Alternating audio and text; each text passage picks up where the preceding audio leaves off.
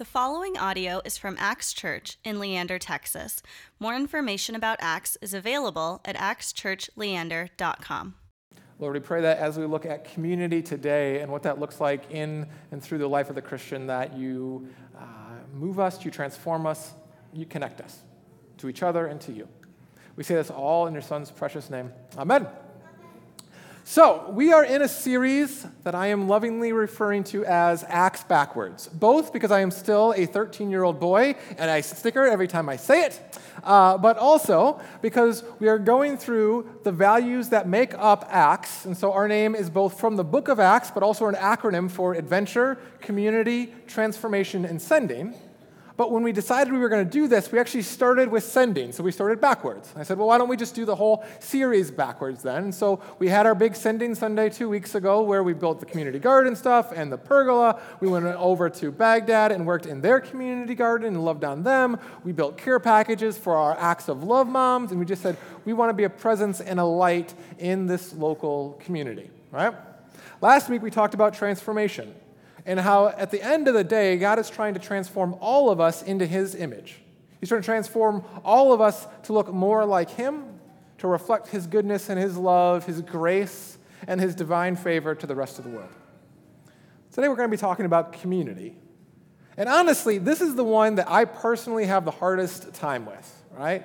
Sending, I like going out and get my hands dirty. Transformation, I'm not particularly good at, but I definitely believe in, mostly because the guy I look in the mirror, I'm like, yeah, he needs some work, right? So that one makes sense. But community is a little bit harder for me, and the reason is I'm an introvert, right? Now, my mom still thinks, and we have this debate every time I say I'm an introvert to her, she thinks that means socially awkward, and I am socially awkward, right? But that's not the definition of an introvert. An introvert is someone who uses energy when they're around people, right? So you can be gregarious, you can like people, but it takes energy away from you when you're around them. And all of you are like little vampires to me. You just suck out all of my emotional resources, right? And I love you, but my natural disposition is to turtle, is to stay at home, is to just relax, is to recharge my batteries, right?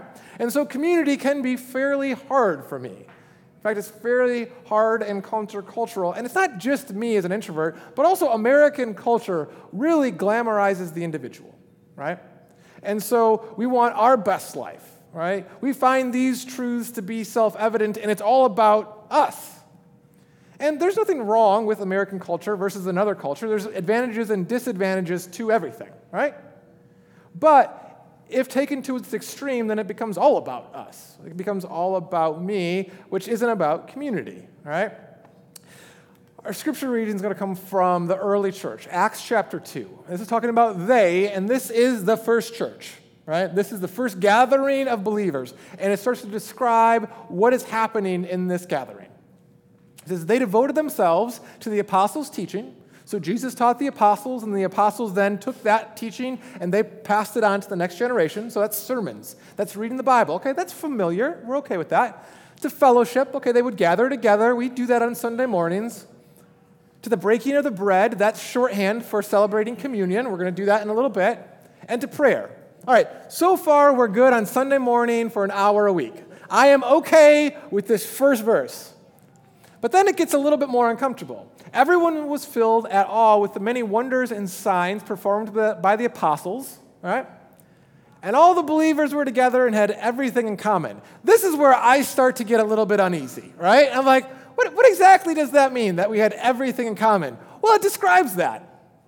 They sold property and possessions to give to anyone who had need. This is the record scratch moment for me, right? This is the what? Hey, we just bought a house. I don't want to sell my house. We just, like, this gets uncomfortable. What does this look like? What is this community that God's trying to build, right? Every day they continued to meet together in the temple courts. Every day. Introvert. I love all of you. I really do. I don't want to spend every day with you, right? I want to go home. I want to spend time with my puppy. And even my puppy sometimes, I'm like, you go outside. I'm going to stay in, right? Every day they've got together. They broke bread in homes. They ate together with glad and sincere hearts, praising God and enjoying the favor of all people. And the Lord added to their number daily those who were being saved.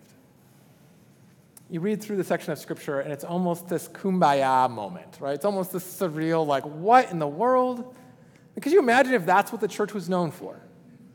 If, if you were to ask someone walking down the street who didn't attend church regularly and said, What are the Christians about? They said, Oh man, they're always together. They're generous. They're kind. These miracles are happening all over the place. It says that they were held in favor by all the people. Everyone looked at them and said, Whatever they're doing, I might not even believe in it, but it's good and it's beautiful. Could you imagine if that's what the church looked like? If that's what Christian community was defined as? It's almost surreal. And quite frankly, as a pastor of a church, in some ways, I'm like, what am I doing wrong that that's not happening, right? Like, I look at my own church, and I love you guys, but it's like, that's not describing us to a T, right? It's not describing me to a T. And where I actually find comfort in the book of Acts is that if that was all that we had, if it was the only description of the early church, you'd be like, wow, they crushed it and we are screwing it up royally, all right? That is not the only description in Acts. What you find is quite quickly things start spiraling out of control. Tribalism starts to take part. One of the big issues with the early church was it was made up of ancient Israelites.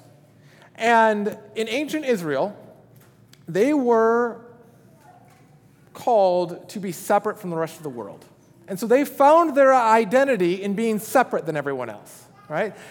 And through that separation, they created a tribe, which all of us do. We've talked about tribalism. It's just essentially people who are like me. But that separated them from everyone else. And they knew Jesus had a plan for the world, but they thought Jesus' plan for the world is well, we're going to be the top tier, and there's going to be a second tier of people, and they're all going to be underneath us. And so, in a way, they were thinking God had in mind this giant pyramid scheme, right? And so there was Jesus at the very top, and then there was the people of Israel. And then below them was everyone else, everyone else like you and me, right? Texans would definitely be lower on the pyramid. Everyone was lower on the pyramid than ancient Israel. But God had a different plan. He had a different idea of what his community was going to look like. And so, as these early Christians are separating themselves, God gives a vision to Peter. Peter was one of the original apostles. And this uh, dream essentially goes like this He throws down this cloak, and there's all this food on this cloak, but it's all this food that if you were an ancient Israelite, you weren't supposed to eat. So, pigs, bacon was on this cloak, right? And God says, I want you to eat this. And he's like, Nope, not having it, right? And again, this is one of those parts of scripture that I'm just is so glad is there because I love bacon so much so, so much, right? And God's like, I need you to eat the bacon. And Peter's like, but I'm not supposed to eat the bacon. In the Old Testament, that was one of the ways we separated ourselves from everyone else. We didn't eat the bacon. And three times, God says, I need you to eat the bacon. Do not call what is unclean what I have made clean. So Peter wakes up from this vision. He's like, What in the world was that about? And immediately someone comes to him and says, Hey, there's this Roman God follower. And he said that the Holy Spirit said to call you. And Peter shows up at this Roman's house. And he says this He says, While he was talking, Peter went inside and found a large gathering of people. And he said to them, You are well aware that it is against our law from the Old Testament for a Jew to associate or visit with a Gentile. Right? So this is Old Testament. We're supposed to be separate. He goes, but God is doing something different. But God has shown me that I should not call anyone impure or unclean. Then Peter began to speak. I now realize how true it is that God does not show favoritism, but accepts from every nation the one who fears him and does what is right. You know the message God sent to the people of Israel, announcing the good news of peace through Christ Jesus who is Lord of all.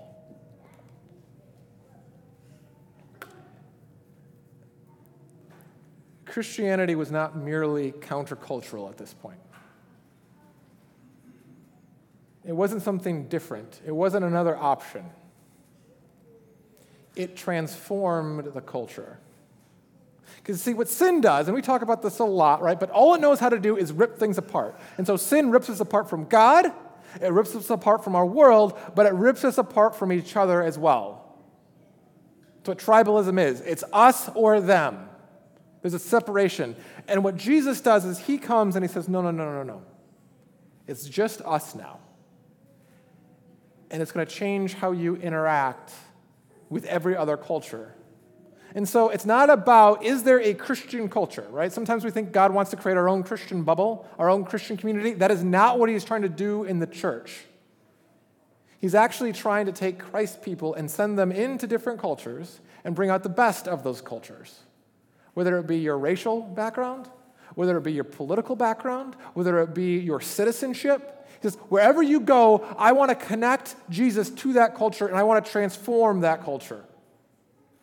And right now, we need that, don't we? Think how good we are at dividing ourselves, either by our politics or by our language or by our country of origin. We are literally tearing the world apart because of tribalism. And Jesus says, I have a plan for that. He says, Christians, Jesus people, they go into the situation differently. They don't show favoritism. They don't see us or them. They see sons and daughters that God wants to adopt into the family. And that community creates something new, it creates something beautiful, it creates something alive. And we live in a world that needs something alive, something beautiful, something reflective of Christ. One of the ways that the early church described Christian community was calling ourselves the body of Christ. Paul's writing to the church in Corinth, and he says this Just as a body, though one, has many parts, but all of its many parts form one body, so it is with Christ. So we were all baptized with one spirit so as to form one body, whether they're Jews or Gentiles, slave or free, and we were all given the one spirit to drink. Even so, the body is not made up of one part but of many. We were created for organic community. You know, oftentimes we look at the church and we look at it as a structure, right? We look at it as a system. And one of my favorite books is called The Cat and the Toaster. And the premise of the book is we look at churches like toasters. They have 12 parts, and if the toaster isn't working, you just take the part the toaster apart, you figure out what part's broken, you put it back together, you plug it in, you make toast, right? And then we wonder, why isn't church like that? Because the church isn't an inanimate object. The church doesn't have 12 parts.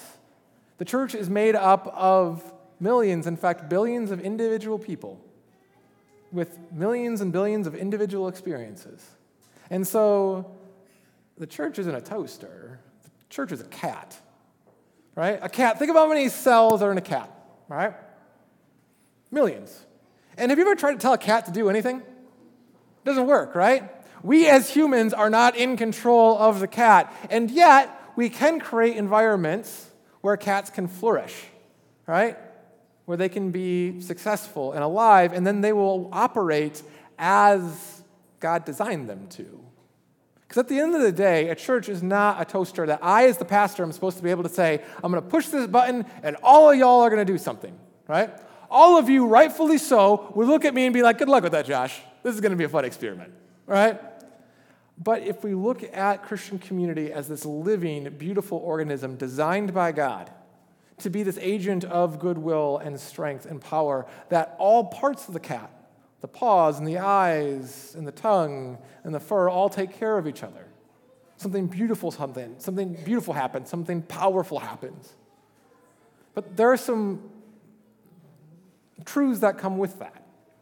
Paul goes on in Corinthians. He says, Now, if the foot should say, Because I am not a hand, I don't belong to the body, it would not for that reason stop being a part of the body. If the ear should say, Because I'm not an eye, I do not belong to the body, it would not for that reason stop being a part of the body. If the whole body were an eye, where would the sense of hearing be? If the whole body were an ear, where would the sense of smell be? But in fact, God has placed the parts in the body, every one of them, just as He wanted to be. If we were all one part, where would the body be? As it is, there are many parts, but one body. And again, the eye cannot say to the hand, I don't need you. The head cannot say to the feet, I don't need you. All right. Think about this illustration for a moment. Essentially, he says, Imagine my hand telling the rest of my body, You know what, Josh? I got this. I don't need the arm. I don't need the legs. I don't need the mind. I don't need the eyes. I don't need the tongue. I don't need any of that. I am just going to be a hand, right? How ridiculous would that be? Right? If my legs said, you know what, I'm good. If my eyes said, I'm good. That's not what they were designed for. They were designed to be a part of something bigger. And I wrestled with how I wanted to say this next thing, because originally I said, you know what, your faith is incomplete without spiritual community. That was lacking. Your faith is spiritually handicapped, significantly, severely. In fact, you're maimed without spiritual community, without Christian community. And again, this is countercultural. This is counter what we think in the church. Because oftentimes we think what's most important is my relationship with God. And everything else, other than that, you give me my Bible, I can talk to God whenever I want, and I am good. That is not in Scripture. And in fact, whenever we make it all about ourselves, you can be in good confidence that you are in sin, right? Whenever you are separating yourself, be it from God or from His community, something broken is happening, and you are spiritually handicapping yourself. Back in uh, high school, I was told that the greatest lie that Satan ever told was convincing us he didn't exist. I, I still believe that lie, right? That oftentimes that we don't think evil is really out there. But I don't think that's the biggest lie in the church right now. The biggest lie in the church is convincing us we don't belong to one another, that we don't need one another. But the truth of Scripture, the beauty of Scripture, is that we have a God who came down, who died to reconnect us to Him, but to reconnect us to each other as well.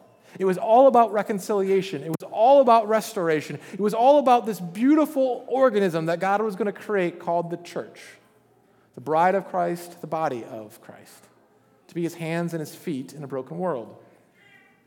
But then there's another truth on the other side of this. On the contrary, those parts of the body that seem to be weaker are indispensable, and the parts that we think are honorable, aka the pastor, we treat with special honor, and the parts that are unpresentable are treated with special modesty, while presentable spot, uh, parts need no special treatment. But God has put the body together, giving greater honor to the parts that lacked it. That's actually the pastor. Hear this clearly. What we think is the most important part of the church, the staff, the pastor, it's actually not the crucial parts. And in fact, so that there should be no division in the body, but the, its parts should have equal concern for one another. Why? Because if one part suffers, every part suffers with it. If one part is honored, every part rejoices with it. What Paul is saying is not only are you spiritually handicapped without the church, our church is spiritually handicapped without you. hear this clearly. The local body of Christ is missing something without you in it, right? And that doesn't necessarily mean you have to be at this church, but God uniquely designed each and every person in this room, from baby to grandbabies, right? To be a part of his community, and without you, we're less. What does that look like? How does that happen? Well, acts of love, right? So we have a free child care center for moms in Leander School District. That only happened because we had a member at this church who was the eyes and saw a problem in Leander. They saw moms dropping out of school when they were having babies, and she raised it to the rest of the church and said, This is a need.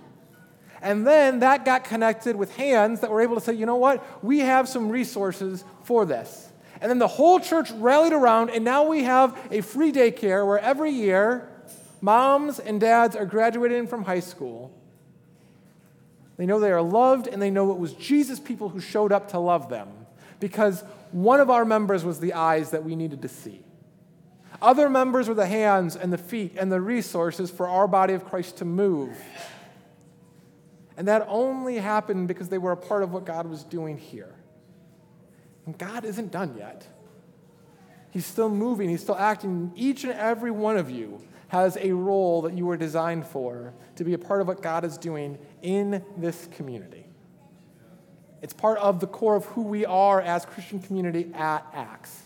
Thank you for listening to this podcast from Acts Church in Leander, Texas. Feel free to share this message with others and stay connected with us at actschurchleander.com.